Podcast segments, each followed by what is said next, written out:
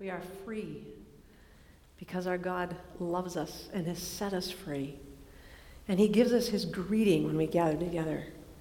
He gives us even more love. He says, Grace to you and peace from God our Father and the Lord Jesus Christ through the presence and power of the Holy Spirit. And all God's people say, Amen. Friends, God has set you free. He has given you peace. And He says, go spread that around. So give somebody a handshake or a high five and say, the peace of God to you.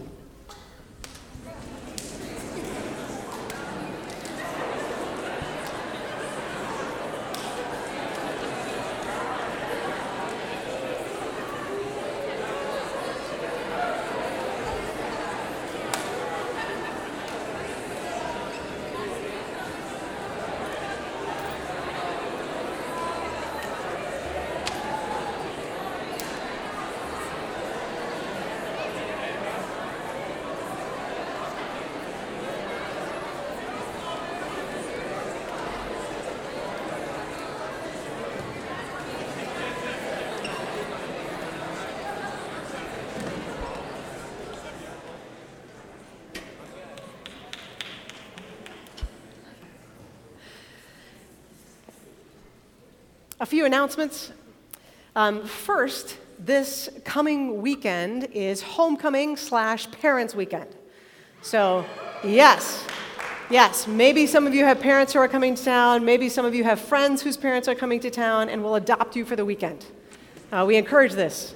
Um, my sister, by the way, when um, she was in college, was very strategic. My parents would say, We will take you out for dinner. And she would say, Great. And she would get appetizers and a salad and an entree and a dessert. And she would take like half of that back to her room.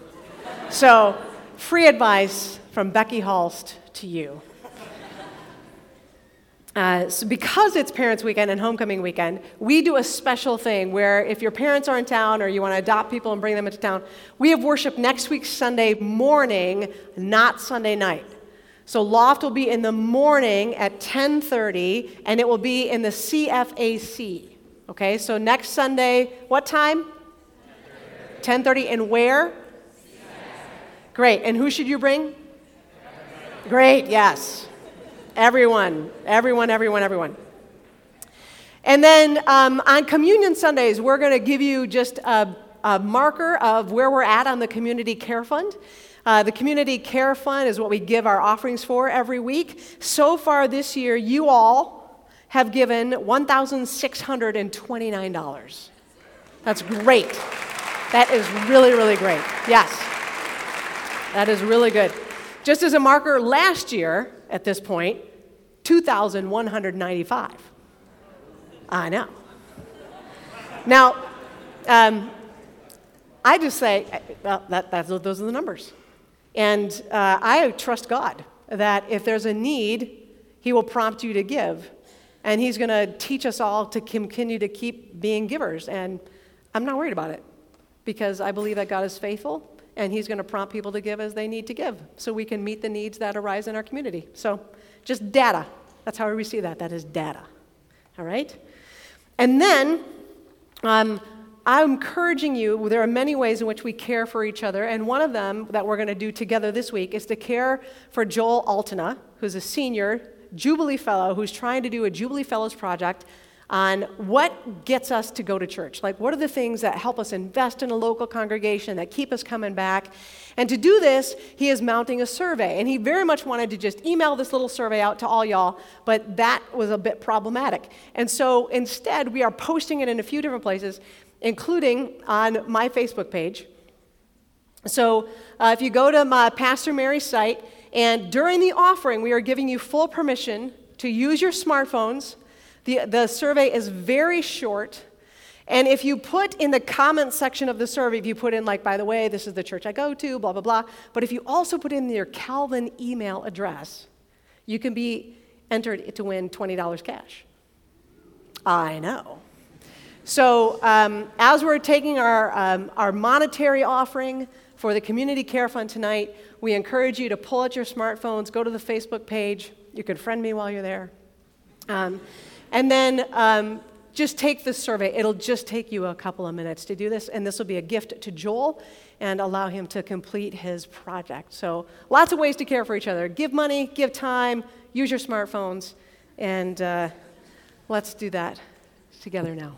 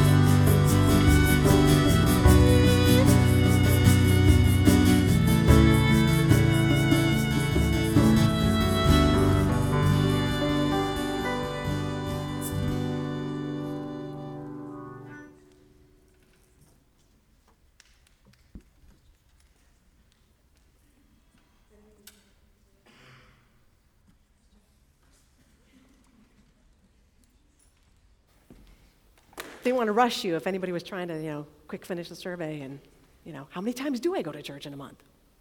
I don't know. 20, 27, 28? Um,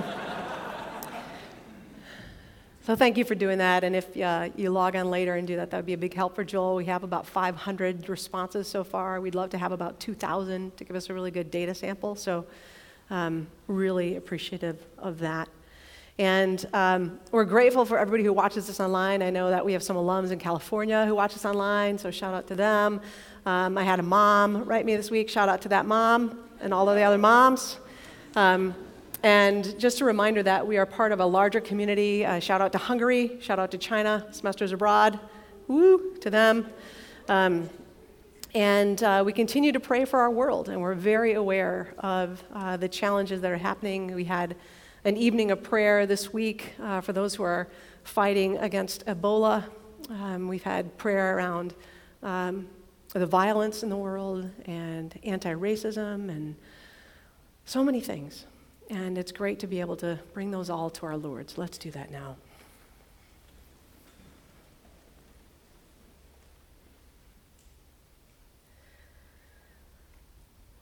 You cover us with grace. What an amazing image. That we are covered over by it. And it is because of your grace that we can come to you with the things that lay heavy on our hearts. We continue to pray against the plague of Ebola. We pray, Lord, that you will use people who have means and resources to serve those who don't. We pray that you will have countries who rise up to help countries that are struggling. We pray, Lord, that you, in your mercy, will do a miracle and will simply stop the disease from spreading. We pray for our sister churches in Liberia, Sierra Leone, Nigeria, for members of our community who come from those places.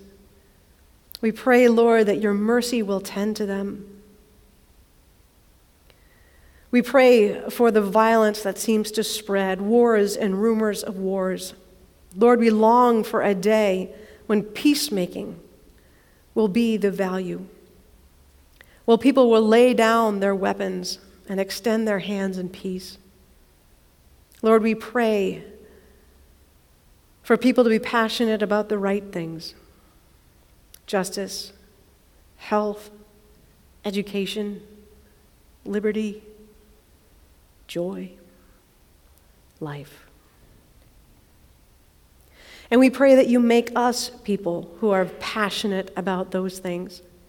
It's so easy to make our worlds really small, to make our worlds about ourselves and our achievements and our grades and our athletics and our music and our friends and our dating lives. It's easy to make our worlds all about us. And you call us into worship and you call us to be part of a church because it forces us to open ourselves up and remember that there's a big, wide world out there. So we thank you for the local churches that do embrace us and bring us in. We thank you for their hospitality, for their kindness, for the way they allow us to serve and to grow, for the way that they remind us of the needs of our wider community. We pray for the community of South Christian as they grieve the loss of a teacher, someone many of us knew. We pray for the community at Unity Christian, for whom he was a father to those students. Lord, we pray for the Van Dykes and all who knew Mr. Van Dyke.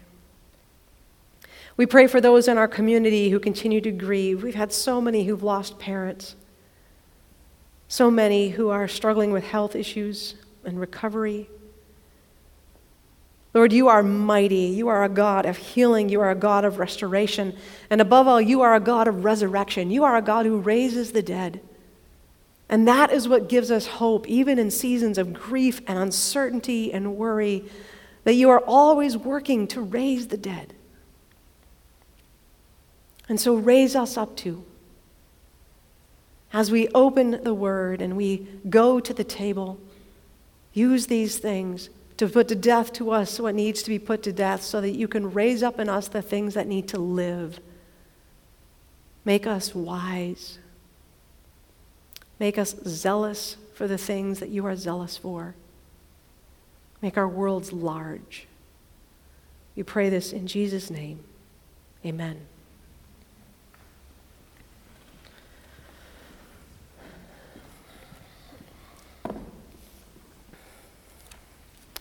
So we've been walking our way through the book of James, yes. In the back of your Bibles. We're in James 3, the second half of James 3, page 982. In your Pew Bibles, page 982. And we'll be, um, I'll be referring to the text at different points, so you may find it helpful to keep the Bibles open. Page 982 in the Pew Bibles. James chapter 3, beginning to read at verse 13.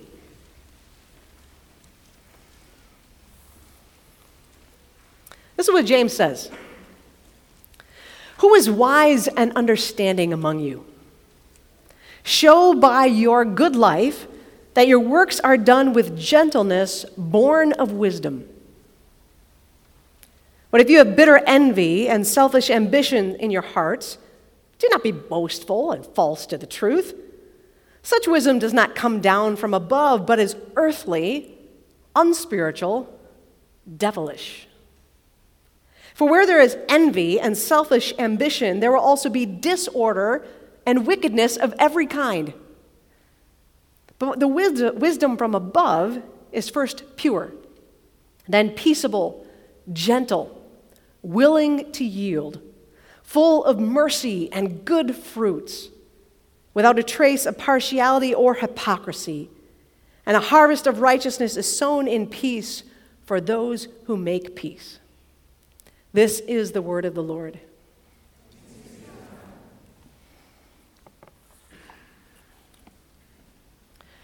So we've been walking our way through James. We've learned about the people to whom he was writing. And we know that they were Jews who believed that Jesus was the Messiah. It was very, very early in the life of the church. You could kind of barely call it a church. It was still kind of Jewishness in a new way, in a new flavor. And the Jews who didn't believe that Jesus was Messiah had been persecuting those who did believe.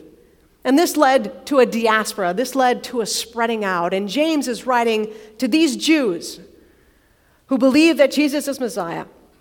And some of them have had to spread out and leave where they were because they were vulnerable to persecution. And we've learned that within this group of Jews, there are three kind of subsets. We talked about the rich Jews who believed that Jesus was Messiah. And we learned that many of them became rich because their parents or their grandparents or their great grandparents had aligned with Rome. And by aligning themselves with Rome, this allowed them to keep their land and keep their power, keep their money. Some of them had become tax collectors for Rome. So these were Jews who were now employed by Rome to take money from their family and friends. And then, of course, there were the poor Jews who believed that Jesus was Messiah. And many of them knew how to make ends meet, how to work really hard and get what they needed. And they knew that in order to really make ends meet, the best thing to do would be align with a rich person. Somebody to give you a job, somebody to hire you regularly, somebody to help hire you to watch over their land while they went away on a journey. And then there was the third group, the Zealots. And the Zealots were a sect, mostly of poor Jews.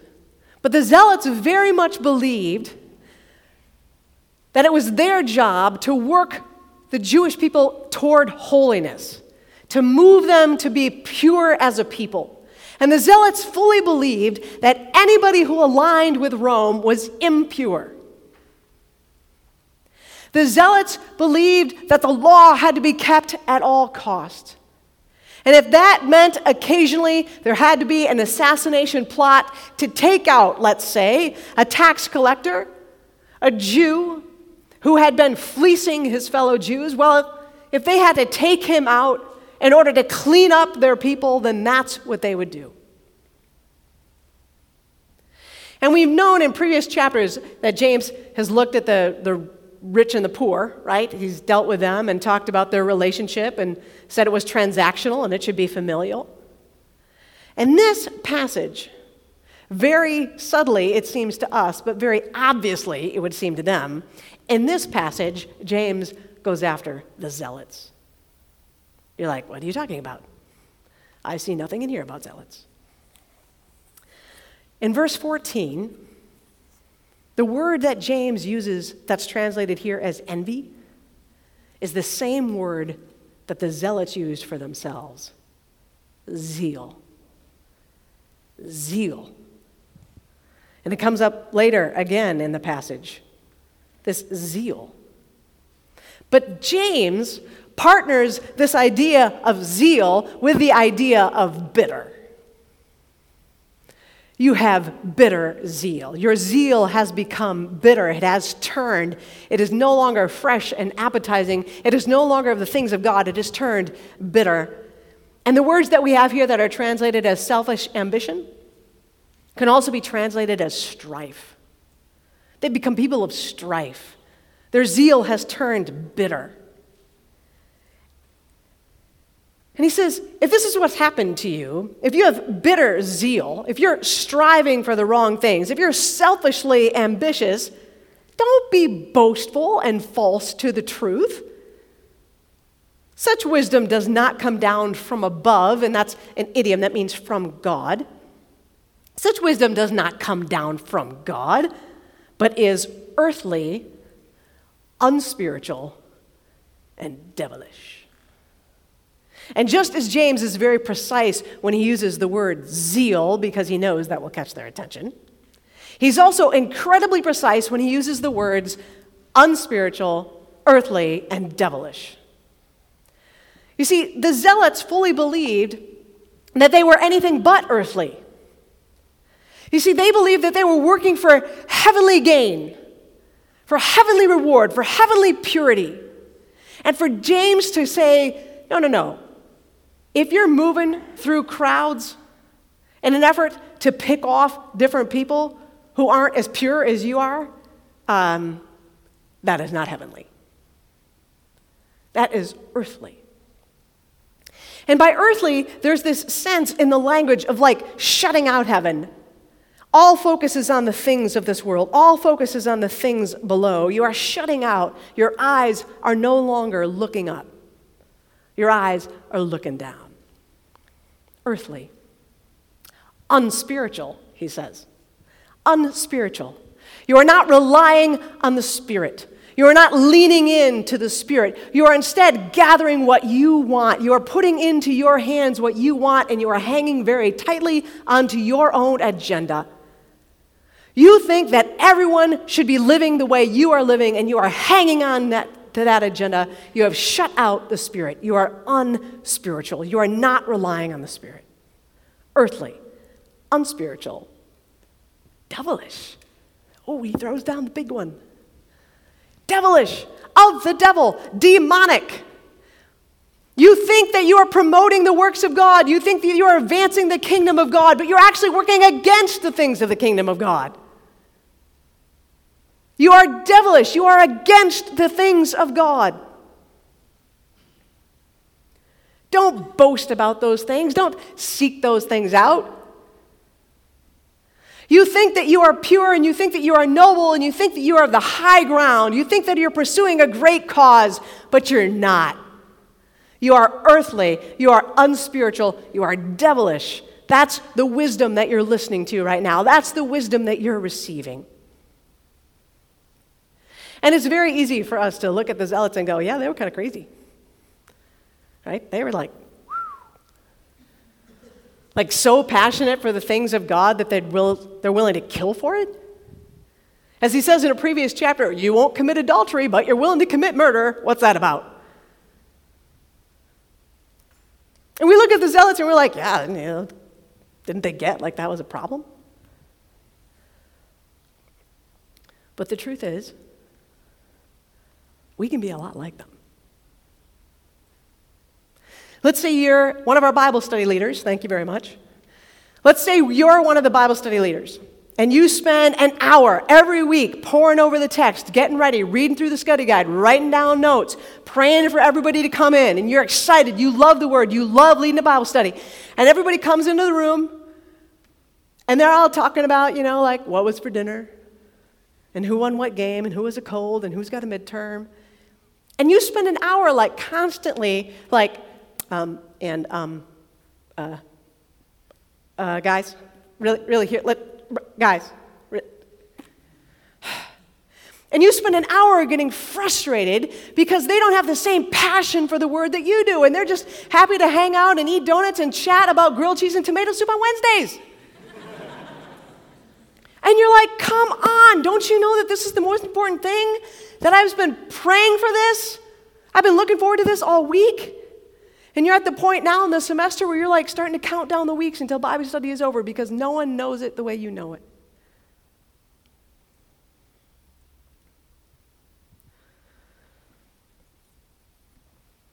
Or maybe you've been praying for revival. Revival on this campus, revival in the city, revival in your local church. And you've been praying and praying for weeks and weeks and months and months, and sometimes other people are with you and they're here, but then they kind of drift off. And you're like, doesn't everybody know this is the most important thing? Doesn't everybody have the same passion that I do for this? And then you get a little ticked at God. You're like, God, I graduate in May. Let's get this thing going here. What are we doing?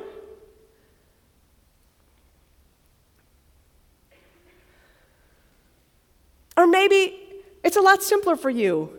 You would just like to be able to play a video game on your floor with a bunch of guys without all the swearing. You're not asking for much, but could we really please be a little better at this?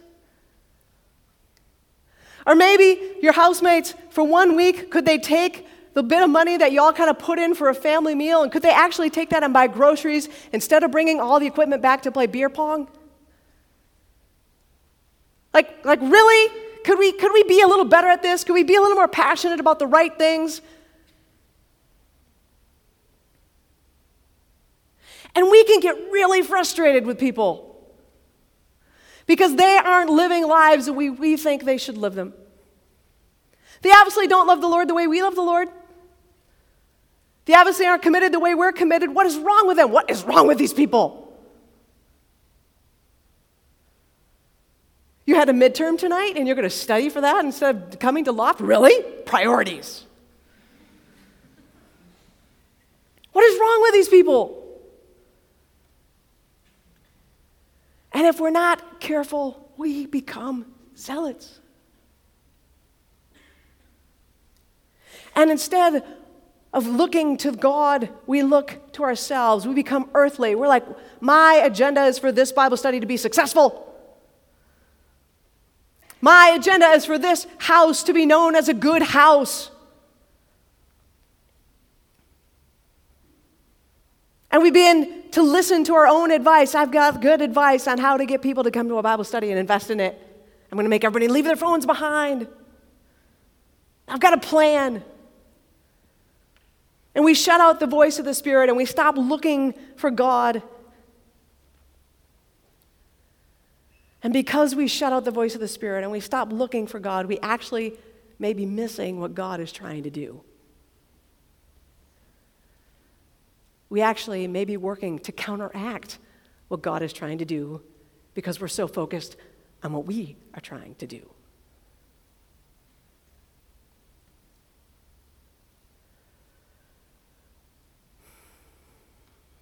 There's grace for zealots, though. James says, God is eager to give a different kind of wisdom. Wisdom from above, he says. And James is a big fan of wisdom. We've known that throughout the letter, we've seen it throughout the letter. And way back at the beginning of James, chapter 1, verse 9, he says, Does anybody, does anybody here lack wisdom? Anyone? Does anyone here lack wisdom? Oh, because if you do, you can ask God, and He will give it to you generously.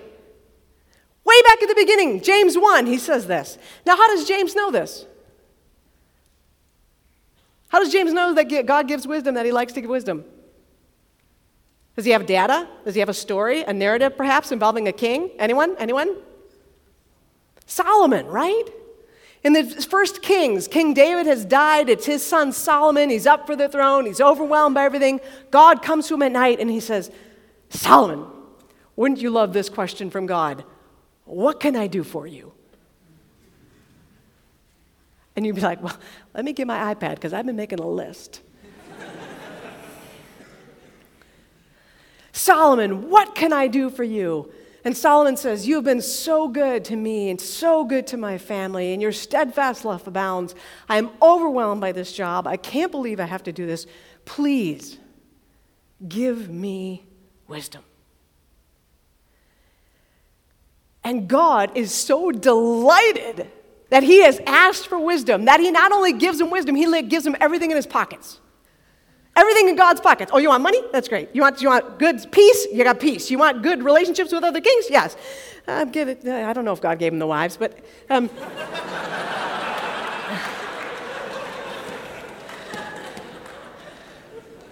everything and more because he asked for wisdom. And so James is standing in a long tradition of people for whom wisdom is not some you know, person on a mountaintop doling out advice, but wisdom is the lived experience of what it means to be in relationship with a God who loves you. That's wisdom. And when we are earthly and unspiritual and devilish, our worlds become small. And we don't get what God is trying to give us.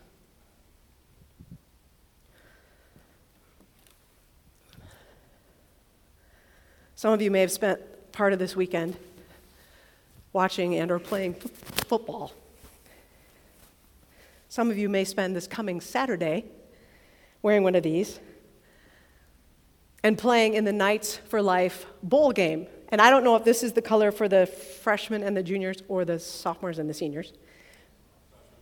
Freshmen and juniors? Okay. I just thought it went nice with my outfit. Um, And, and whether you've played football or watched football, or you may have heard something about American football, you know that generally one of the things that happens from time to time is that there is a quarterback who throws a ball. Hopefully, the receiver is in a place to catch it. That's the goal, right? You actually want, you want him to run the right route, to be in the right place at the right time. But the receiver has to have three things going on. The receiver actually has to be looking for the ball. That's significant, right? So, Saturday, if you play in the game, you can't be like looking at your friends like, woo, I'm in the game. you actually have to be looking, eyes looking. Your hands have to be open. Your hands have to be ready. They have to be free. You can't like have your hands in your pockets. You can't be like checking your Twitter feed, taking a selfie. Like your hands have to be ready. And your feet have to be ready. You actually have to be in bounds, not out of bounds. And then once you get the ball, you actually have to do something with the ball. You actually have to run with the ball. Like that's that's the goal. You get the ball and you're not like, "Oh, I caught the ball." It's like take the go, go, go, go. You have a goal for what happens when you get what is given to you. The danger, James says, is that wisdom from below, earthly, keeps our eyes off from what God wants to send. Unspiritual keeps our hands grasping for the wrong things. Devilish means we set off toward the wrong goal. He says, if you want to be ready to receive the wisdom that God is so ready to give you, you've got to have your eyes up, your arms open, and your feet set. That's how you receive what God wants to send. Thank you. Nicely done. That's how you catch it. That's how you get it. If your eyes aren't looking for the ball, if your hands aren't open, if your feet aren't ready, you can't do it. And we spend so much of our lives consumed with our own little petty agendas that we miss what God is trying to send our way. The wisdom that God sends from above is peaceable and pure and gentle, willing to yield, willing to say, Not my will, but yours be done. Full of mercy and good fruits, with no hypocrisy or partiality. That's the wisdom that God is trying to send our way. And when we get so consumed by our own zealous agendas, we miss it.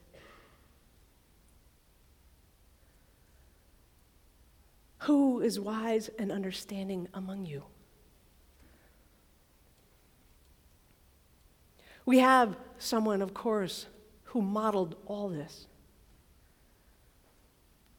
Whenever we get afraid and we think, I don't know if I want the wisdom that God's going to send me. I don't know if I really want to receive God's agenda for my life. I don't really know if I'm ready for this. We need to remember that this is the God who gave us Jesus.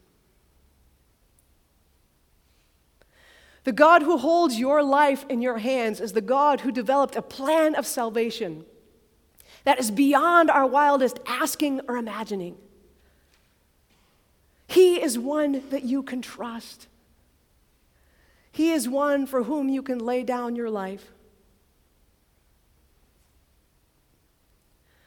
Some of you may have played touch football in your life. Some of you may play this weekend or watch. And it's really fun when no one's guarding you and you wave to the quarterback, and what do you say? I'm open. I'm open. I'm open. God is ready to pour down his wisdom on you. Are you open? Are you open? Let's be open. Will you pray with me? Our God, we give you praise and thanks that you are generous that you seek to give us more than we ask or imagine. that you have given us Jesus, who has shown us what wisdom looks like. Lord, help us to be open. Help us to surrender. Shape our lives more and more into the image of Jesus Christ, in whose name we pray. Amen.